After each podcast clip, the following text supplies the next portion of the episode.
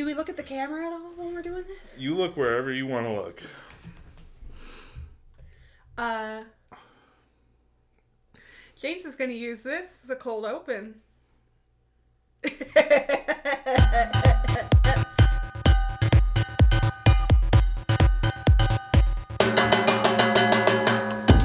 Welcome to the Good Games Podcast. My name is James. and I'm Jesse, his wife. Uh, you- you're my wife. yeah, That's you're crazy. right. It's just the two of us. It is just the two of us. Because, you know, it takes two. It does take two. That's the name of the game we're talking about today. Uh, it's just you and I because there's only two people in It Takes Two, uh, which is the game we're talking about. Yeah.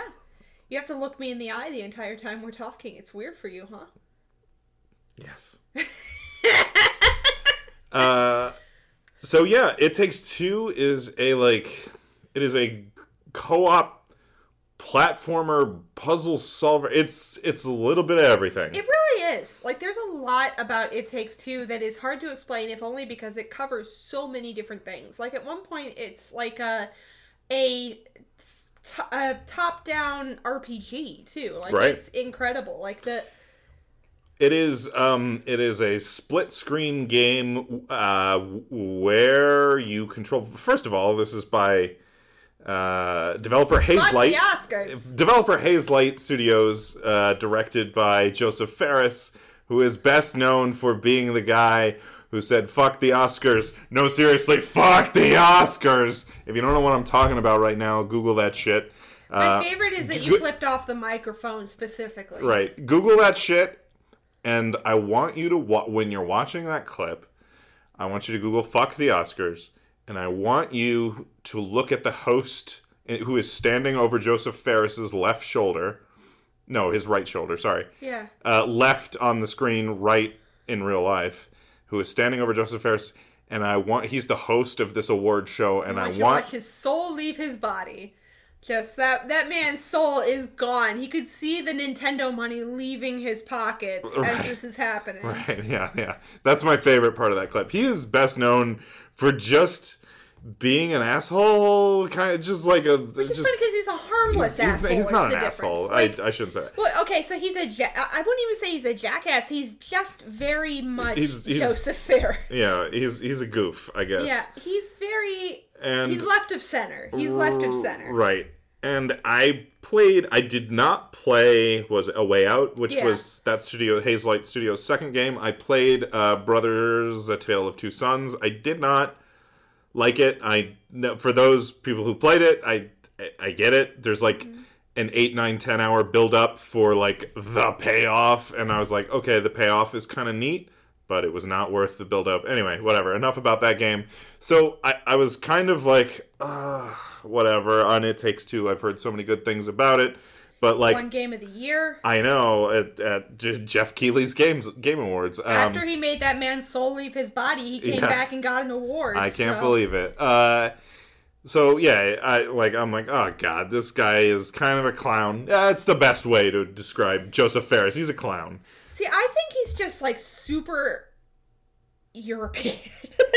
That sounds weird, but he's just very eccentric, very Eccentric, maybe. Yeah. Like he's unapologetically eccentric. I think is like Somewhere in between eccentric and clown is Josef Fares, and uh, Here's the thing: if you did like a swing of Yeah. Mm-hmm. eccentric people, and David Lynch was like the negative, and Jeff Goldblum was the positive, he's somewhere like in between. yeah, Mm-hmm. sure. somewhere in between. Like he's in that curve somewhere Sure. of just a very like.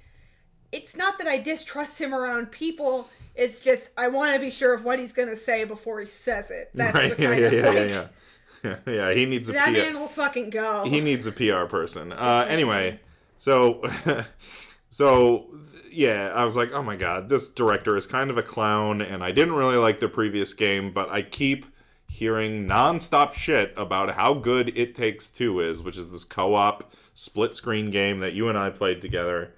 Um, Do you want to talk about what the game itself is about? Do you want me go to ahead, go ahead, Okay, talk you about know what this game is about. I will do that. So the game focuses on a couple that is planning to get divorced, and their daughter kind of yeets them into this like morbid, brave little toaster world because she wishes for them to just be friends again. She's not even asking for the marriage to be healed. She just wants them to, you know, not hate each other. And so the the per, the premise of the game is that you are this couple that has, you know, up until this point been not doing great. And now, you know, you have to play as these two people who maybe aren't even the best type of people. Like they're not great people to begin with. Uh trying to fix their relationship, not necessarily their marriage, but their relationship. And that's kind of the overall theme of the game. But let me tell you, it doesn't really play like you're not going around like trying to collect like pieces of your wedding ring or some shit. Like it's Right. not, you know, some extremely like heavy-handed message. There's a lot of the game that just kind of comes through as, you know, you do have to do these things together, but it's not necessarily uh the, the the fixing your marriage part of it really wasn't super heavy handed, I thought. But no. yeah, so overall the premise is that you're trying to fix your relationship with Sure, sure, sure, person. sure, sure, Yeah. sure. The the narrative premise is these two people are trying to fix their relationship, but uh, yeah, the gameplay, the gameplay. I'm I'm gonna say that the gameplay of this is very similar to what I've described on this podcast before as like the new style of Mario games where they're just constantly coming up with new ideas and like new shit. Like, hey, what if uh, every time you jump, platforms switch? What if you know gravity was inverted? What if you rode around on a bee on this level? What if like in every fucking level is completely different? And that's what this game is. Like every five minutes, you're doing something completely fucking different than what you did in the Now, last. I will say that I think that, and this might come off as controversial, but I think that this game may have done that new, you know, do something new every level kind of thing yeah. better than Mario has so far. uh, But here's the thing. Here's the thing. Here's why I'm saying that. I'm Uh-huh. saying that because there were a lot of risks taken in this game that I don't think a, necessarily a Mario game would take. That's not saying anything bad about Mario. I'm just saying that it has take it's it's more open to taking risks. What do you mean by taking? What, what are risks taking? What do you mean? So like I never I don't think that there is any point in a Super Mario game where I am going to be changing the entire play style Right. Yeah. From level to level to level. Right, Like there right, will yeah, be yeah. different, The- you know, things Okay. that happen, but I don't know about taking risks, but it is more willing to throw the playbook out the window completely than Right, Mario. right, right. It is more willing to be like, no, no, no, this is completely fucking different than what you were doing before. exactly. But Yeah, one yeah. thing I really enjoyed about this was that even though it was throwing out what we were doing basically every time, Right. It never made it so foreign that it was hard to get back. No, no, no, no. Yeah, yeah. It was. Like it yeah. was always the same buttons that we were. It was always very approachable. Yeah, yeah. Yeah. Even though we would like completely switch genres sometimes, it was always very approachable. And it was almost kind of delightful when we did switch genres. Like it'd be like, Yeah. oh, I, I recognize this from this. Like it was kind of a. That's know, the other thing I want to touch on later is this is pulling I think this is pulling a lot of ideas from other video we'll touch on that later. Pulling a lot of ideas from other video games. But the other thing I want to say I think this game keeps So we talked about my favorite game of the year last year. This also came out last year by the way. We talked about I don't know that this is necessarily better than my favorite game of the year last year, but we talked about my favorite game of the year last year, Inscryption, which was our podcast's game of the year. Uh, we talked about Inscryption last year, and one thing I loved about Inscryption was it was also doing that Mario thing where it was like, and what about this? And what about this? And like just crazy ideas out of all. But I think the problem, if if you had to criticize Inscryption, is I think that it shows you its best ideas first, whereas I think it takes two. St- keeps its cards hidden and it's like oh what about this card that's even better than the last card what about this card that's even better than the last card Well, yeah, no, that's Like- something, and I would almost say that it's not even that it's better; it's that it's consistently good. yeah yeah It's that it's there was never a point I- in the game where I was like, I fucking hate what I'm doing right No, no, now. yeah, all, all of it's good, but I mean, like, just shit that was so surprising that it was like, oh, like, this is fucking crazy. I think, for instance, the last level of the game was the best level. Like Yeah, was that was so cool. Yeah. And the first level of the game, we started playing, and I was like, So uh, describe the first level. the first level is uh, you you are like in a tool shed. Okay, first of all, the main characters Cody and May, Yeah. right? Yeah. Cody and May are the husband and wife that are struggling to fix their relationship. Uh, they are, like you said, they're. Uh, They don't even want to fix their relationship. no, they don't. They don't. Yeah, yeah. They're just That's what the game other. becomes. Yeah. But like the kid magically trans she cries them into the brave little toaster. It's cries really them into the terrifying. bracelet. This Um, game, yeah. Anyway, uh, shrinks them down to like they're like they basically they're, dolls, little yeah. dolls, and you're in their tool shed, but you're like tiny little doll size. So Yeah. Basically, the first level is navigating their tool shed, and I don't think there's anything like wow about the first level. It was just like okay, like. Like I said, it felt very brave little was- toaster. You're just kind of a No, or th- Toy Story. no, no, no, You know, uh, yeah. Thematically, it was Brave Little Uh-huh. Toaster, or to- but I mean, like uh, mechanically, I was just like, okay, like Mm-hmm. I say, I have to hold the door open for you, and you walk through, and you hold the door open for me. Like I've seen this in co-op games many times before. Oh, this time you hold the door open, and I hold the door open. It's like like like that kind of like mechanical flip flop. Right. But like I think the first level of this game is the least interesting mechanically. yeah. And then we just keep building on that, and the game's like, well, what about this? And I'm like, oh. And it was constantly challenging us. That was the other thing. Is it never, Mm-hmm. you know, like there was a lot of moments where we had, uh, where there were challenges where we went, well, wait a second, is this how we're supposed to do it? Mhm. It's not necessarily difficult by any means. Like it wasn't a terribly hard game to get through. no, no, no, yeah. But at the same time, like there were moments where we were kind of scratching our heads, like, wait, do I do this and then you do that? Like that's you know, so it wasn't just hold the door open Right. for you and then you hold the door open for me. Like True. I mean, at the end of the day, I think the first level was a lot of. Uh, it eventually yeah, the resulted. le- the first level was like you said, very bare bones, very. I thi- this is I kind think, of you right, know, right. I, the point I'm trying to make is the first level is the least interesting level in the game, and it just gets more interesting from there. Whereas my favorite game of the year last year, Inscryption, the first level is the best part of the game. Uh, It is, and it, Yeah. there are diminishing returns from there. Exactly. But I loved this game was they saved the best shit for last. Like Exactly, yeah. exactly. Yeah, because there were a lot of really neat systems that, again, they would use through one level and then just completely abandon. Yeah, yeah, and that's what Mario does. It's like this crazy idea that you literally could have made an entire game about this one thing that you did. Mm-hmm. And it's just like, no, we're just going to use this for 10 minutes and then chuck it in the trash. We're moving on. Well, my favorite thing, and my favorite thing about the way that uh, It Takes Two did this, Mhm.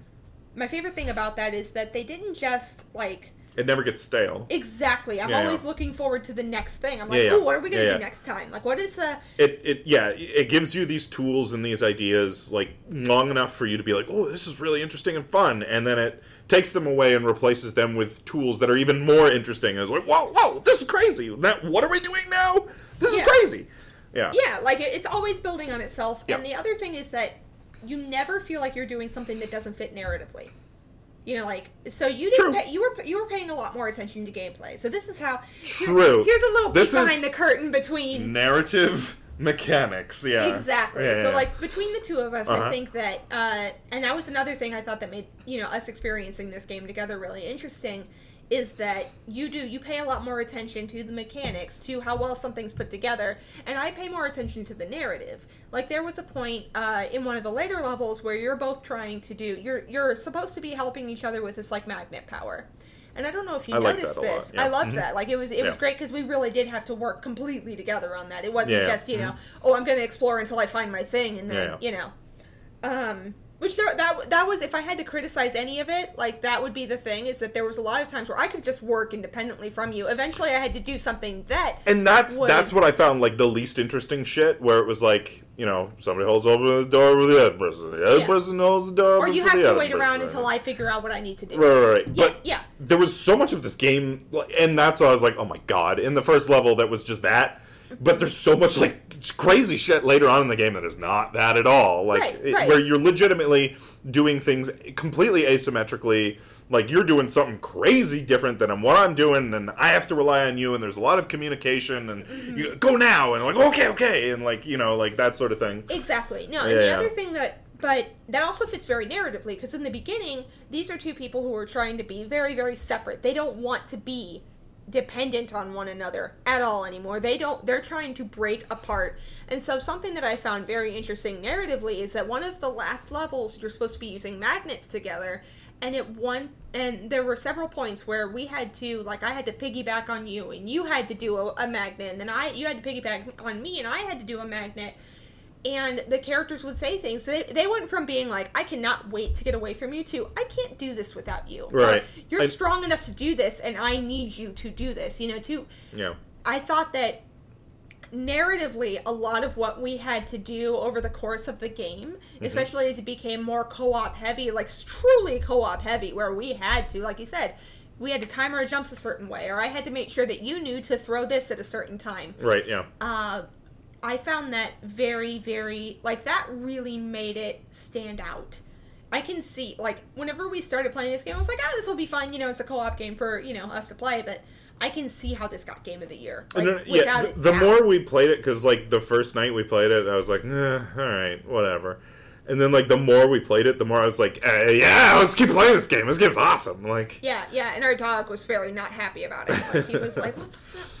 Yeah, hang on, let me look at my notes. I have to look at uh, the other thing I wanted to touch on was I feel like this game borrows a lot of ideas from other video games, a lot of ideas, but like doesn't better a lot of times. Yes, like, yes, there was a lot of time. there's a lot of shit that I was like, hmm, this is from Portal, and I'm like, oh, that was, that was a cool like remix of like, or like this is um, what? I, oh, the, the magnet part. So there's a part. Um, the magnet level takes place mostly on like these snowy, snowy, yeah, snowy, it's a snow globe, like yeah. Uh, yeah, you're in a snow globe, and the like the climax of the level is you're like going down the mountain. The mountain's like collapsing, and you're like speeding down the mountain.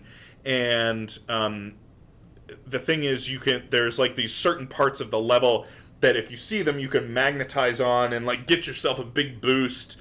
And there's a lot of like, ooh, where are the magnets, and where are like these uh, ramps that I can jump off of that give me speed boost. I'm like this is very like 3D Sonic the Hedgehog. Like Exactly, but it this almost yeah. feels better than any Sonic game. That is like Sonic Team needs to look at this and But isn't that funny to say? We need to look at what Josef Fares and EA Yeah. are doing. Yeah. Like that's But there's like there's shit that I've seen in Mario Galaxy that they remixed on. There's shit that I've seen in Portal. What were the other games I called out that I was like, you did oh, call out Undertale, but I don't think that was, you were just like, oh, this is kind of like Undertale because there was a part where like you're zo- like a bunch, you have to avoid a bunch of shit I that's thought coming through. well, n- n- there was a part specifically where I thought it was going to get more Undertale than it did.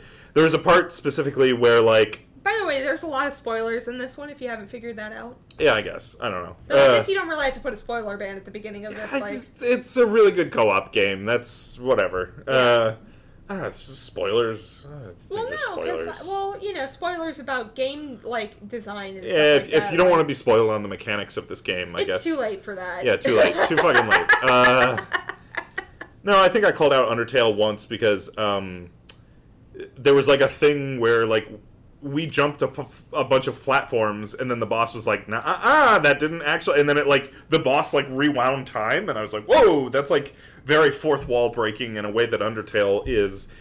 But the game never really did that ever again after Yeah, that no, it it, it kind of stopped that. yeah, yeah. Uh, there was like a weird like one-off thing, but like um, a lot of the space levels were very Mario Galaxy.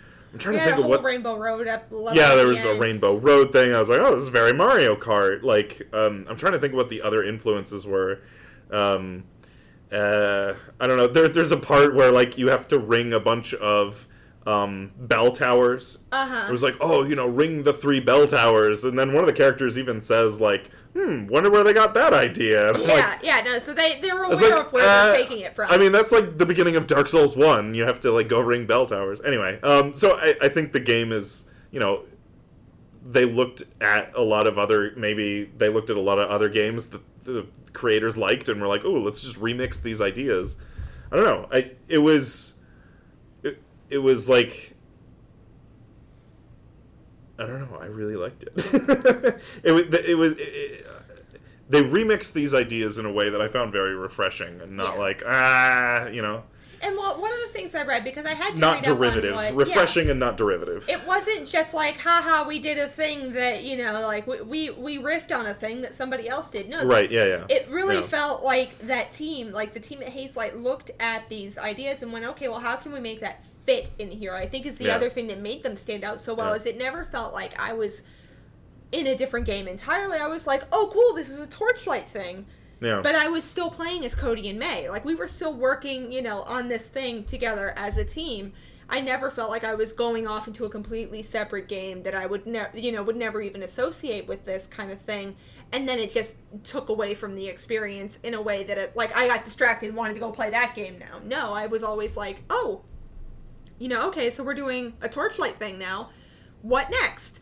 And then, you know, and I just kept wanting when when you say Torchlight, you're talking about like the RPG, like yes, yeah, yeah, yeah. yes, yes. Sorry, I Not not that- Torchlight like actual Torchlight. You're talking about like Diablo style Torchlight, like Yeah, yeah, like the Diablo style games. I never Yeah. was like, oh yeah, no, I'll, I'll play that next. Like, Right, or, or oh, this just makes me want to go play that. No, it really didn't. It made me want to play more of this game. And another thing we do need to, uh, so that's all the the gameplay stuff. Narratively, yes. this please. game was fucking wild. Yeah. So the thing about this game, Oh yeah. Yeah, Uh, yeah, yeah. when I say Brave Little Toaster, is it really did have a lot of like Brave Little Toaster vibes when you're in that tool shed, and I think that's on purpose at first. But just like Brave Little Toaster, there's always a fucking scary part. There's like a weird because it's like they, they skate this line of it's like, like, oh very like fairy tale and like you know whimsical and fun. whimsical like play with your kids play with your family and then like all of a sudden there'll be something like very morbid or like Yeah, like you'll suck the eyes out of your vacuum, or you'll dis- you'll rip apart a, st- a living stuffed animal. Like, yeah, yeah, or like one of the characters will be like holy shit and I'm like "Wh- who is Did this I- game for Yeah, who is this? Who, I can't play this with my child. oh, right yeah yeah Or I play with my child and they go, "What the fuck?" Yeah, no, it's it's it's a very weird mix. Yeah, it's Brave Little Toaster. It's a very weird mix of like this is for kids and it's whimsical and fun, but also the characters swear and there's a lot of weird morbidity. Yeah, yeah. It's like this. Their entire house and their yard have become sentient, essentially, Yeah, uh, as Yeah, part yeah, of the yeah, narrative. yeah. And again, like you kind of expect that to be this like really whimsical, really fun, like hee hee ha ha thing. But then, oh, there's some parts where I'm like, oh, this is really heavy. But the other thing I really liked narratively is that again, these aren't people who are inherently good. You know, at the first half of the game, they're trying to make their daughter cry hmm you know, and they have no remorse over that near the end. Like that's and that makes me go, "Oh, these are shitty people. Like these aren't just good people who are in a bad situation. These are assholes who don't just stop being assholes." And even by the end, one thing I really liked that this game did is by the end, you know, you're supposed to have, you know, the characters have mended their relationship not their not their marital status like their marital relationship their friendship like they they understand each other now more and instead of telling their daughter like oh yeah we're never going to get divorced or anything like that the dad makes a point to say is we love you no matter what happens and made it a point to drive that home to their daughter where i don't think the characters that we were introduced to in the beginning ever would have done that True. Yeah. hmm and so i think that There's some character growth. Yeah. yeah, so the fact that this game both delivers mechanically and story wise, like a, a story that is, you know, it's not like I'm sure there are people who want that mystical ending of, oh, they're going to be together forever and nothing bad will ever happen. Right. But it's more, it's, it gives it a little more realism than that. Yeah, it yeah, gives it a little more like, eh, that's, that's not always how it works out. Maybe they'll try. Maybe whatever. you Yeah, know. maybe, maybe this will work for a week, maybe it won't. Right, like that's yeah. you know. Uh, but yeah, so I think narratively it was just a very. Can I make one gripe about the narrative? The narrative though. Sure. Yeah.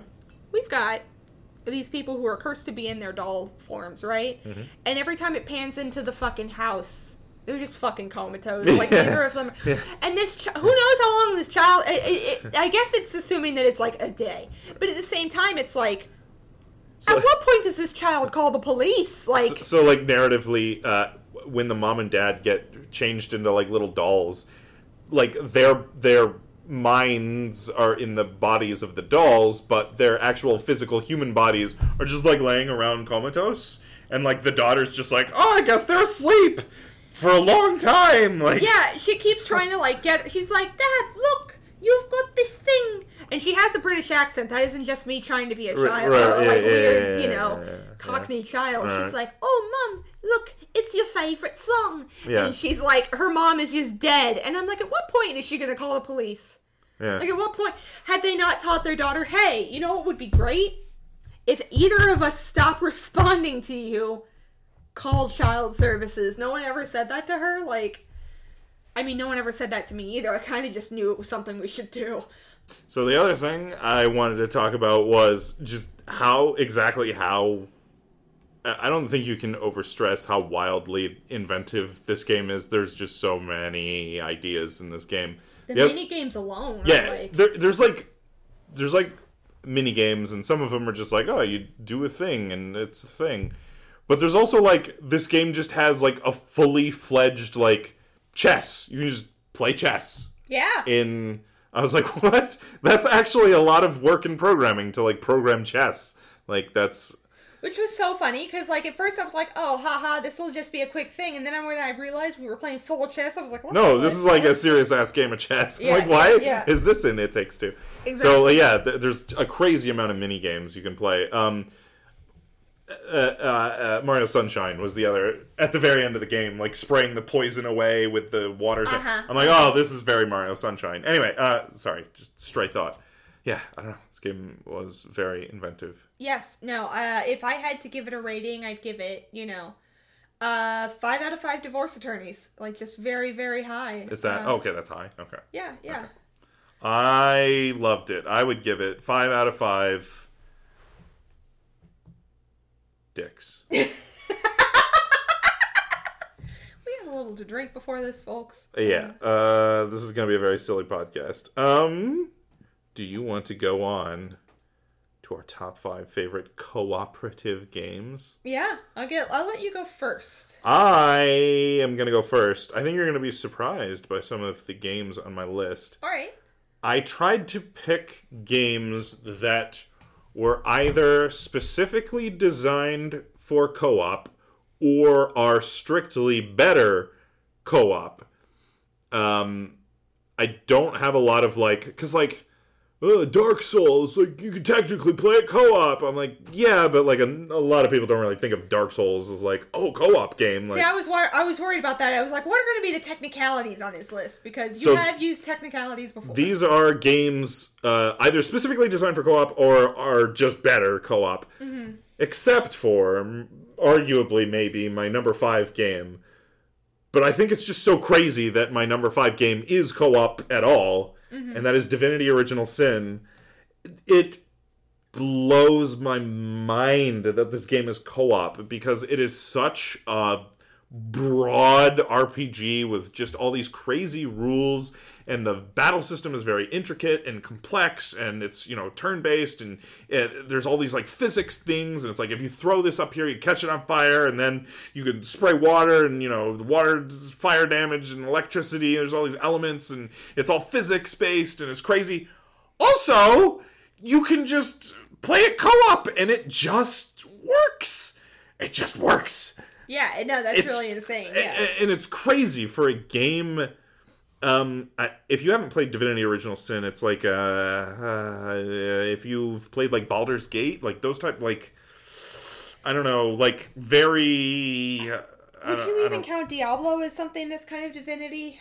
sort of it's less No, Diablo feels kind of click to win. it's less it's less like clicky clicky than diablo because it has like a turn-based combat system and it's less um i mean there's still a lot of loot in divinity but um it's m- more it's a little more it's a lot more story based than diablo you know you there's a lot of decisions like do i want this guy do i want that guy and it's crazy that the game is co-op it doesn't make sense that that game is co-op but it does so anyway that is why that game is on my list it just because I played that game and I'm like, wait, you're telling me this is co-op? Like, what asterisk is on the co-op mode? Like, what th- things are limited? Like, what things can you are you not allowed to do? No, you just do everything in co-op. It's just the same as single player, except it's co-op. Like, it's crazy. Right, right, right. It's crazy that like somebody can be over here doing this one quest line and somebody can be over here doing this other quest line. I don't know. It's Yeah. blows my mind. I yeah, guess. the limited time that you and I played with another one of our friends, I found that very, very rewarding. Yeah, yeah.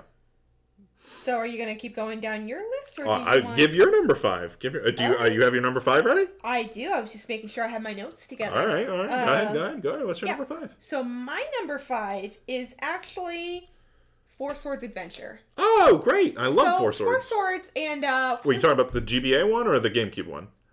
uh the GBA? But well, here's the thing. Okay. What was the name of the one that was the one that came out on the DS? I thought that was. Oh, you're talking about uh, Triforce Heroes. Triforce Heroes was Yeah. the other one I really that was liked. the 3DS one. So let me walk walk that back. Okay. Triforce Heroes. Triforce Heroes over Four Swords and whatever the fuck the. Well, here, here's the thing. So Triforce Heroes over Four Swords, not because Four Swords wasn't perfect, because it was as perfect as it could be. uh-huh. The problem with Four Swords is its reliance on the Game Boy Advance. True, it does have a very So- clunky mechanical requirement. Like At the yeah. time, that was great, but like right now, now it's so, like, oh my god, I have to have two fucking different emulators because nobody. Let's be serious, nobody has a GameCube and a Game Boy Advance and a Game Boy Cube to Game Boy Advance link cable I mean, and they multiple do, but one. they're yeah. also virgins. Well, Uh, so, virgins. uh, but yeah, so no, so Force, so Triforce Heroes, I found that to be a lot of fun. Now you and I didn't finish it, but what we played of it with our friend, with our friend and co-host Ryman, Mhm. was so Justin, yeah. satisfying. Yeah, so Justin Mhm. and uh, our, you know, like just that one New Year's Eve that the three of us played it together until you passed out was fantastic Mm-hmm. because he and I were struggling through a boss fight, realized you weren't doing anything. was I asleep? Yeah, we looked over and you were dead fucking asleep. I was asleep. And so that was my favorite. So like a lot of mine, a lot you're gonna find a lot of mine Uh-huh. are based not only on memory, Memory. Okay. like so like memor- memorable experiences. I think is the best way to do it because Justin and I were still able to complete that boss fight, but it was hilarious that we looked over and were like, "Why the fuck isn't James doing?" And you were just See, I love fucking Four Swords. I don't know. Triforce Heroes just didn't. It was fine, but like it didn't hit the same way. But I think we were at felt- a different stage I in our life. felt like an, a lot of Triforce Heroes was exactly what I was describing in the first level of It Takes Two, where it's like two of the links hold the door open for the one link, and then the one link opens the shortcut for the other two links, and it was just that repeated forever. I'm like, oh my god, Right, these right. kind of puzzles are boring. Well, you know what else is boring? Whenever one person, one very sleepy person on your team, likes to take all the fucking rupees and then fall asleep before the boss. It's true. I feel like the problem with Four Swords is a that big mechanical requirement. Nobody has all that machinery, and it's very pain in the ass to set up all those emulators. Uh, and two, the levels in Four Swords are so fucking long. Like it's like, oh my god, why these levels are like an hour and a half, two hours long. Like one level is so long. You have to really mean it if you're Yeah. to sit down and play that game. Yeah, but yeah, like so that's uh. So No, yeah, good pick, good pick, good yeah, pick. Yeah, Triforce Heroes would be my number five. My number four is a classic co-op game. It is Portal Two. Mm. Um, just classic co-op puzzle solve. I mean, people know what Portal Two is, right? Like, if you don't know what Portal Two is, do you know what Portal is? Do you Kill not know what Portal is? Just kill yourself. Don't kill yourself. Listen, don't kill yourself. You Listen, can kill yourself. here's the thing. Portal is crazy. Like, imagine, uh, you you open a portal on this wall, and I cannot believe you're you're explaining Portal to these people. and then you come out of another portal on that other wall. Anyway, imagine if that were co-op and two different people could make two different sets of portals. Anyway, uh, it's crazy and it's a good game. It's a lot of good like puzzle solving. It's good. Oh yeah, my favorite thing about Portal Two is the last thing you have to do is just high five. I, and I love that It Takes Two, the game we talked about it, had a remix of the high five thing, and I was like, oh, they took that from Portal Two. Like, there's just so many ideas borrowed Right, from right, other games, right, and right. yeah, re- remixed in It Takes Two. So my number two, Number or my number four, Yep, is Borderlands Two. Borderlands Two. So Borderlands 2 was actually one of the first games that I really put a lot of co-op time into. Mhm. Uh, obviously, like there are other like multiplayer games and stuff, but as far as cooperative play, Borderlands 2 was a big one for me, especially because, or the thing that I think makes it stand out is that Borderlands 2 really did scale the difficulty of different enemies and stuff based on how many people, not just the em- enemies, but the memenes The minute that I'm in. Uh, not just the difficulty of the enemies, but the caliber of the reward you'd get at the end. Yeah. So like you were going to get more common rewards if you were playing by yourself, but if you played Oh. with friends, It incentivized became- you to be exactly. like, "Hey, go get your friends. There's gonna be something awesome." Exactly. It scaled the rewards to go with. That's cool. Yeah. So that's something, and I literally have hundreds of hours in Borderlands 2. Like it's you know when I which is so funny because I just did not give a shit about Borderlands 3. Look But- forward to this podcast's review of Tiny Tina's Wonderlands. Maybe coming in the future. Maybe. Maybe I have a feeling it's going to be coming really fucking fast. Well, yeah. Are we gonna? Hey, look forward to Tiny Tina's Wonderlands coming in the future. Hey.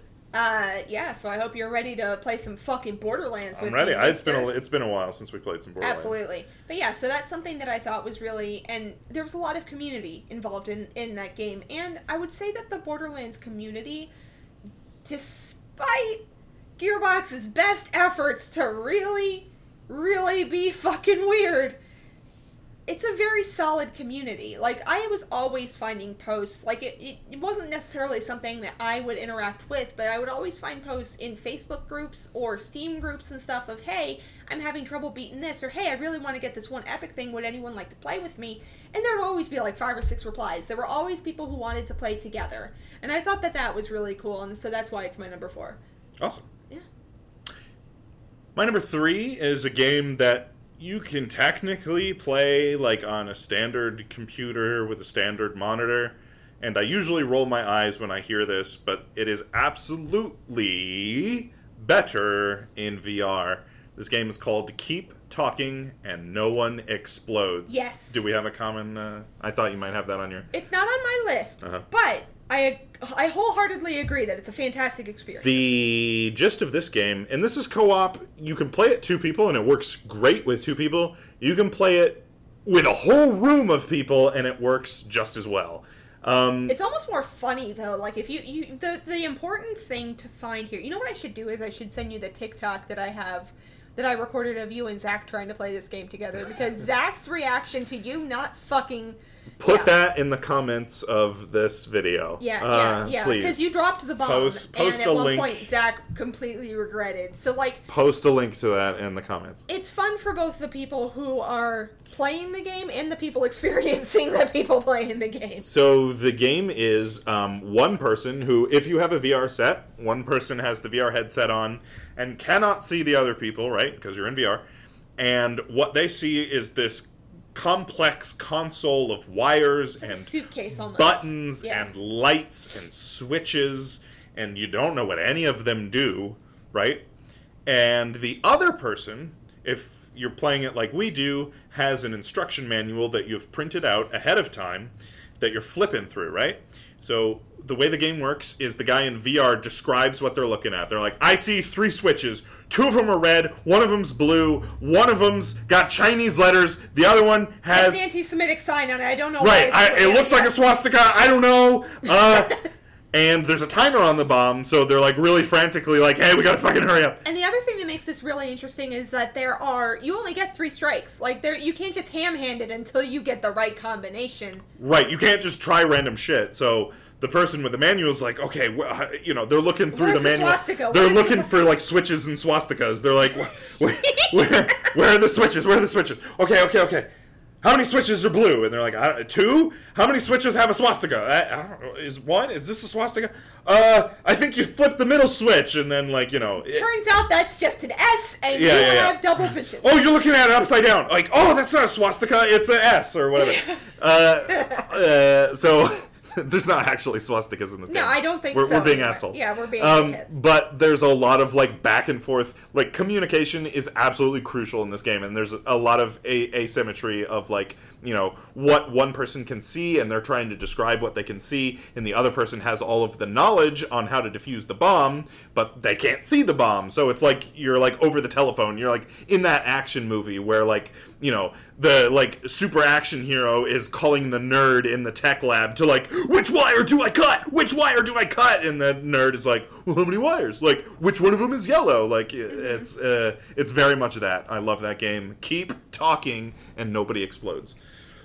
So my number three is uh so I will say that uh, spoiler alert is that the last three of these games are games that we have played together Yeah. uh, quite a bit. Um, We played all of them together. I mean, we played Borderlands Border- 2 we only played a little we bit. played a little bit together, but we played Um, Triforce Heroes together. Yeah, we played. Uh, we've been married quite a while, people. So five years this year. Uh, so five co-op games. But no. Uh, so my number three is Super Mario 3D World. Oh, I fucking love Super. Shit, that should be on my list. So here's the thing, though, is I've noticed that yours are, like you said, they're they're games that are strictly either made better or reliant on Right. co-op. You either My have to play them co-op are- or they're better. Yeah. They can be single player, but they're definitely better. Mario play- 3D yeah. World is like pretty much better co-op though. I will say though, it has to be two people because the second you get four people in there, I've never Gets- wanted to not talk to some of our friends more. it gets a little chaotic with four. It yeah, does. Yeah, Yeah. no, it gets like, like might there might have been a fist fight in our living Two, room. two, it. maybe three is the sweet spot. Yeah. Yeah, yeah, uh, because we played a lot of that together, and I found that extremely rewarding to play together, Yeah. especially as a couple. You know, especially as people that you know you're trying to figure out how you work together. Uh, I found out real fast that James has a thing he likes to call penguining, where he will just Penguin. he will just fucking forget that you're even playing. The reason we call it penguin is because in Mario there's a penguin power up. You can In get which penguin. Mario game was this? Mario Wii? Uh, yes, but I think it is. There is. New A, Super Mario Bros. I think there's a penguin in. not not in 3D World. Anyway, New Super Mario Brothers. There's a penguin power up, and Mario turns into a penguin. But what you can do when Mario's a penguin is if you just hold down, he just goes belly right, and he just slides real fast, and he just shoo, and I just Which scream, is great for everyone. penguin, and then yeah. shoo through great the for level. James, sucks for everyone else. Like, it's- it's real- penguin. So we call that penguining. So that's become uh, something that I've gotten very used to. And, and, you know, we played this early on. We before we were ever married, we played this. Yeah. And it kind of got me used to the fact that oh, he just likes to keep fucking going. I just love the penguin. Where I'm like, mm, let's look at these pretty flowers. Let's Right, look at yeah, all yeah. this stuff. Uh, Fuck, Super Mario 3D World's a really good game. That should be on my list. I fucking love Super Mario 3D design World. wise and everything, it's, It's very good. really good. the only good. reason it's not near my top is because Really there are things in these other games. It's that really, really good. know. Yeah, I don't know. Replace uh, what was my replace Divinity with Super Mario 3D World. It's really fucking good Okay. on my okay. list. Uh, my number two is a game we just talked about for forever. Uh, it Takes Two. Yeah. It was that high on my Yeah, list. I was wow. very impressed by It Wow. Takes Two. Yeah. See, I didn't include It Takes Two on my list entirely because we were talking about it. Well, then, what's your number two? My number two is actually uh, Rayman Legends. So fucking the, love the, Rayman Legends. The interesting thing about Rayman Legends is it's kind of an unsung hero as far as I'm concerned with platformers because there's It's very underrated.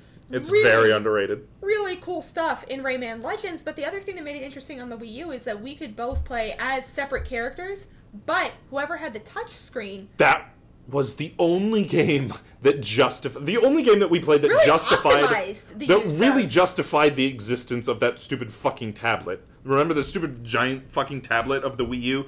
The only game that really used that was Rayman Legends, and I guess maybe was really the thesis maybe, for the way it maybe, could be used. Maybe Mario Maker, you could argue, but like Rayman Legends was the game that used the tablet. Well, see, when they made the tablet, you know, they were always like, oh, you know, it's something that everyone, like you as a family, can play th- Yeah. these games together more because you can. Where So strange that it took a third-party game to justify the existence of that stupid exactly, fucking it was tablet. the thesis for how this yeah. could work. Oh my god, there's so many great ideas with that tablet. Yeah, like there were multiple characters in Rayman Legends, and we could both play as separate character, like player characters. But then, if you had the Wii U tablet in your hand, you could also use the touch screen on the tablet to do things like move platforms. Right, and, right, right. And there were points where that was really, really, really necessary. But it was like, you know, there would be like a level where one person is controlling Rayman on the TV and the other person is like watching Rayman and like trying to draw platforms under Rayman as Rayman is jumping, just like, "Hey, here's a platform. Oh, oh, god, here's a platform. Like, woo, here's a platform. And they're like, you know, just like shit like that. Like, mm-hmm. really justifying the existence of that tablet. Yeah. The fact that that that thing carried what the hell was that? Uh, Monster. oh, cool. So the fact that Rayman Legends proved what the Wii U could do, Yeah. Like that's why it's so high on my list too. Is that it It's- didn't have to fucking be like that. I would say it's probably still worth it, even like because there's a PC port. I want to say there's probably like an Xbox and PlayStation port of that game. Probably still worth it, even without the Wii U. I would probably make the argument that the definitive version of that game is the Wii U version, but which is strange to say that anything is. I good on the know, I know, I know, but probably Also- still worth it, even if worth playing, even if you don't have the Wii U. Another reason it's so high on my list: Best use of Black Betty. I know. There's some great use of uh, Music, music. general, yeah, yeah. just really the great. musical themes in that game are really yeah. good. You know, like because people always talk about how like it, it, it, talking about Mario Wii, Yeah, this you know like oh the characters dance once in a while to the Yeah. beat. No, like Rayman really makes, and I guess that's always really been good true of Rayman. but integration yeah. of gameplay and music. Exactly, exactly. Um, my number one game. Can you guess it? What is it? It's fucking Rock Band. I fucking love. Listen How to me. How did. I not know that? I fucking love Rock Band. And again, a game with a huge asterisk. There's a lot of mechanical requirements. You gotta get these stupid fucking plastic instruments. And to illustrate to y'all how much he loves Rock Band, Yeah. uh, he not only did we have to buy an Xbox 360 in the year of our Lord 2020, but we also have a very large electronic. that's, that's a very kit. small electronic drum kit.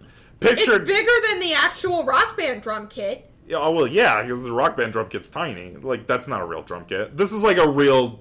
So. He got a real drum kit for Rock Band. Here's if if you like me miss the era of plastic instruments and rhythm games, you should get an electric drum kit. here's here's what you want to do. You want to hunt down. There's Google all this shit. I'll just tell you what you need to Google. There's a very specific version of Rock Band 3 that you have to have the physical disc for, and I want to say it's the Mad Catz version because when they republished it, it was under EA. EA version doesn't work. You need the Mad Catz version. You need an Xbox 360. You need Rock Band 3 specifically. Why do you need all these things?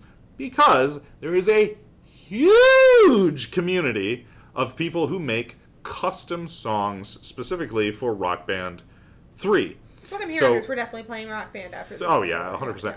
You can download I don't know, anything. Basically anything. Basically any song. Like pretty much anything. Like you love Disney music, Disney songs. I love Coheed Coheed and. Cambria. I love like dumb video game music. and Led Zeppelin. and Led Zeppelin. Yeah, Led motherfucking Zeppelin is never gonna license the use of their songs for anything, let alone you know rock band. They're gonna be like, yeah, go fuck yourself. Well, custom. So these like, beautiful the- nerds in their basements have tabbed Yes. out all these games. It's it's a big it's a big community supported game where nerds in their basement have been like, hey, I'll chart a Led Zeppelin song, and then you can download them. Uh, I, I want to say even technically it's legal because it is they, there's some sort of like I don't know. Technically, this is not piracy. A- And the community has made like an agreement with Harmonix, like anything that you have that's official DLC, we will not make a custom chart for. Anything you have in Rock Band 4, we will not make a custom chart for. Um, so there's like, you know, uh, there's like an integrate easy in- peace, yeah. And, yeah, yeah, yeah. Uh, there's a truce, and An uneasy peace, I guess. Is and in agreement, it. Harmonix looks the other way on all these custom things. Anyway, um, also there is uh, you can get an adapter that will make any electronic drum kit work with the Xbox 360. It's like the Xbox MIDI drum adapter. Just Google that. So I got myself like a pretty cheap electronic drum kit. It's called the Alesis Nitro Mesh, which is like a very good entry level drum kit, and just plugged in this adapter, and now I have like a real ass drum kit that you can also use for Rock Band. Uh, then we w- we went really extra, and there's like a Rock Band three fog kit and lighting kit, and we got I don't know like microphones. A guitar. It our game room looks like a goddamn uh, band records here sometimes. But anyway, that's how to really go hard in Rock Band. I our neighbors think that we're like hotboxing up here or something, and it's just so much more nerdy. With The fog machine, remember. yeah, the fog they're machine like, goes wow, on. they're smoking a lot of weed up there, and then, nope, we're just big version. Now, this Um, is something I've also endorsed on this podcast. Sorry, I'm, I know I'm taking forever on this. Uh, I still haven't said the- my number. I, I know, I know, I know. The future of this, because like honestly, we're just, you know, we're we're holding together Rock Band three with duct tape and prayers and magic. Uh, the future of this uh, lies with a game called Clone Hero. Clone Hero is the dumbest fucking name I've ever heard. They're changing the name eventually to a game called Strikeline. When they finish Clone Hero, they're going to sell an official product. Right now, Clone Hero is completely free. You can download Clone Hero. It does all the same shit I just described except vocals. except vocals. It doesn't have vocal support right now. Um, when they do Strikeline, they're eventually going to add vocal support, but all the same shit you can download. The great thing about Clone Hero slash Strikeline is you don't need an Xbox 360 or a weird Baroque specific edition of Rock Band 3 or whatever. You just download this for PC and it all just works. And it's great. Anyway, uh, Clone Hero, Strikeline, Rock Band, all the combination of those three are my favorite co-op game. My favorite of all time, at least in recent memory. Uh, and again, excluding It It Takes Two, because It Takes Two definitely would have been on my list. Yeah, it was great. Um, is Donkey Kong Tropical Freeze. I love Tropical Freeze, but the one reason I was like, that game's still really fun just by yourself. Well, it is. It's Yeah. very fun by yourself, but it's also a very rewarding co-op experience, especially when It you is. have a husband who likes Freeze. penguin. I love Tropical Freeze. and it's just uh you know as far as donkey kong games go there has hasn't been a great donkey kong co-op experience i feel since donkey kong country 2 so it is it's been hard fought like this is not it's not been an easy road for donkey kong by any means no donkey kong tropical freeze was also one of the first co-op games that you and i played together That's true. so it holds very near and dear to my heart. Uh, you know, great soundtrack. You know, it really captures a lot of what made Donkey Kong Country 2 great. Uh, difficulty I'd say is maybe mid to low on that. Like, well, in That comparison, hard as shit. Are in you? comparison to Donkey Kong Country 2, Uh, Tropical Freeze pretty hard. no, Tropical Freeze can be a real dick Did punch you play those bonus levels? Those bonus levels are in the main game. okay, in the main game. Main game is. uh, I, I, Main game is pretty. I'm not saying it's not. I can't difficult. believe you thought it was easy and I thought it was hard. Well, I also am always player two, so you had to carry me. That's okay. Okay, maybe that's why we have a difference of opinion there. yeah, because I, I thought that game was hard. I don't think it's I don't think it's that it's here's the difference. So I don't it's not that it's not hard. Right? It's that in comparison to Donkey Kong Country 2, Yeah. it's a little easier. Like there are parts of Donkey Kong Country 2, like if when you and I fought Captain Cruel, Captain K. K. Rule, Rool, yeah, yeah. Uh Captain Cruel if you watch the animated series. His name is Captain Cruel. Okay. But anyway, uh, if you wanted to watch that terrible, terrible series, I mean, that's the pun that we're definitely going for is K. Rule Cruel, yeah. Exactly, exactly. Um, but no, so like that was something that I found very rewarding. And whenever you and I played Donkey Kong Country 2, that fight sucked. Where like in the last fight, it felt like I could still do something. Okay. In Donkey Kong Country 2, there were a lot of times where it was like, yeah, well, fuck you if you're Dixie Kong or Diddy Kong. Like if you were player two, regardless of whomst you were, Yeah. Yeah, like there were a lot That's of true. where I- it was like, well, you DKC just go to hell. DKC 2 is pretty fucking hard. Eh, Yeah. You're right. And it DK, wasn't necessarily DKC2 co-op is. friendly, where this is really, you Yeah. know. DKC 2 is probably harder than Tropical Freeze, but Tropical Freeze is pretty hard. Oh, it's hard. it's Um, hard. I'm not saying it's not hard. I'm just saying that it's lot- a little more forgiving. I think a lot of people probably slept on Tropical Freeze because Oh, it yeah. Mm-hmm. was originally released for the Wii U and then it was like re-released unceremoniously on the Switch. No, no, no! Don't sleep on that game. If you like platformers, you need to check out Tropical Freeze. It's really good. Yeah, especially if you like Donkey Kong platformers too. Yeah, like yeah, it's yeah, just very, very good. Great. Yeah, Great. yeah. I'm surprised neither of us put Mario Kart, but I guess it's not really a co-op. No, it's not a co-op game. it's like yeah. competitive. Yeah. yeah. I mean, there's nothing really co-op about Mario Kart unless you're like gonna play Grand Prix and team up on the CPUs. But like we did. yeah, Yeah. We play a lot of games that are supposed to be versus as co-op. It's really fun. Like when we play Mario Party, we have a like hidden rule. Like we don't we don't fight against each other unless we have all human players. Then it's you know we let God decide.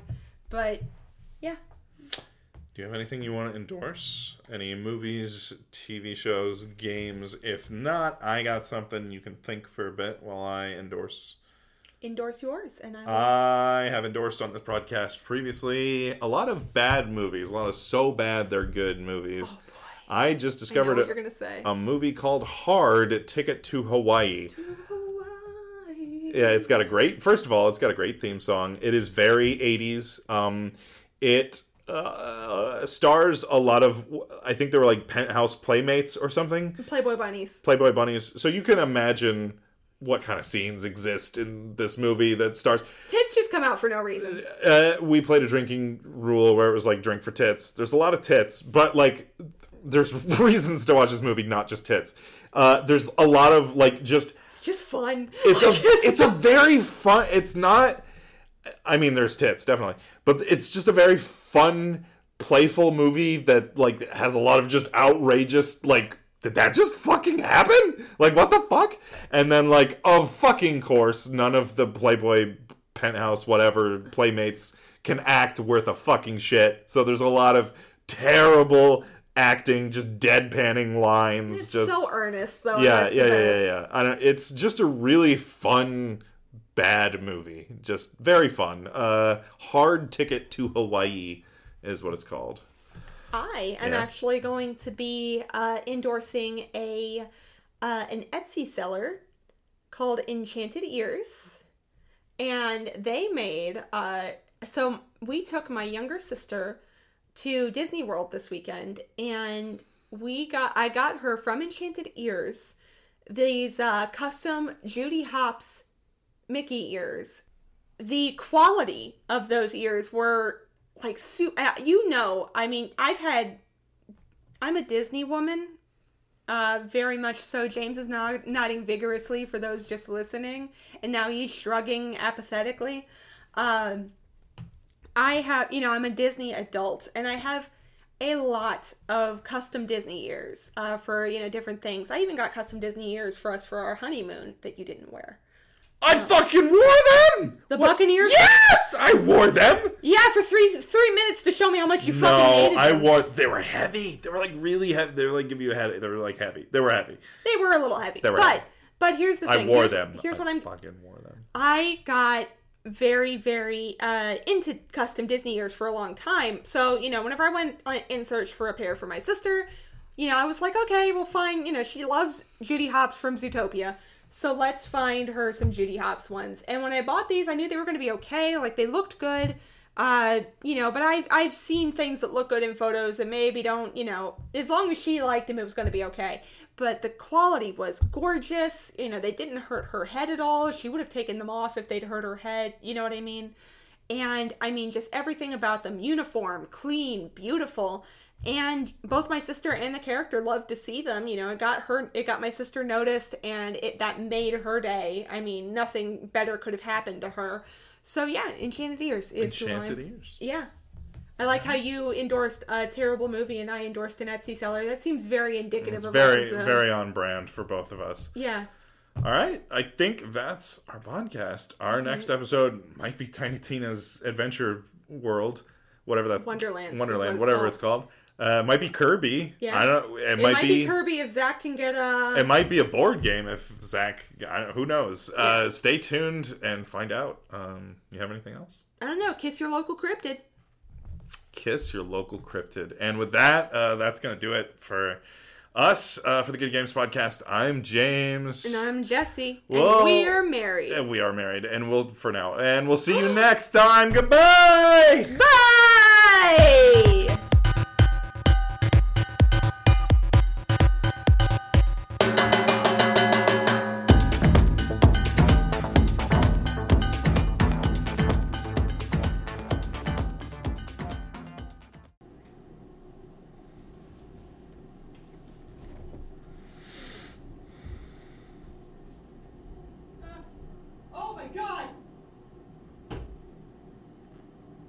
That's never a good hear thing to hear from the bathroom.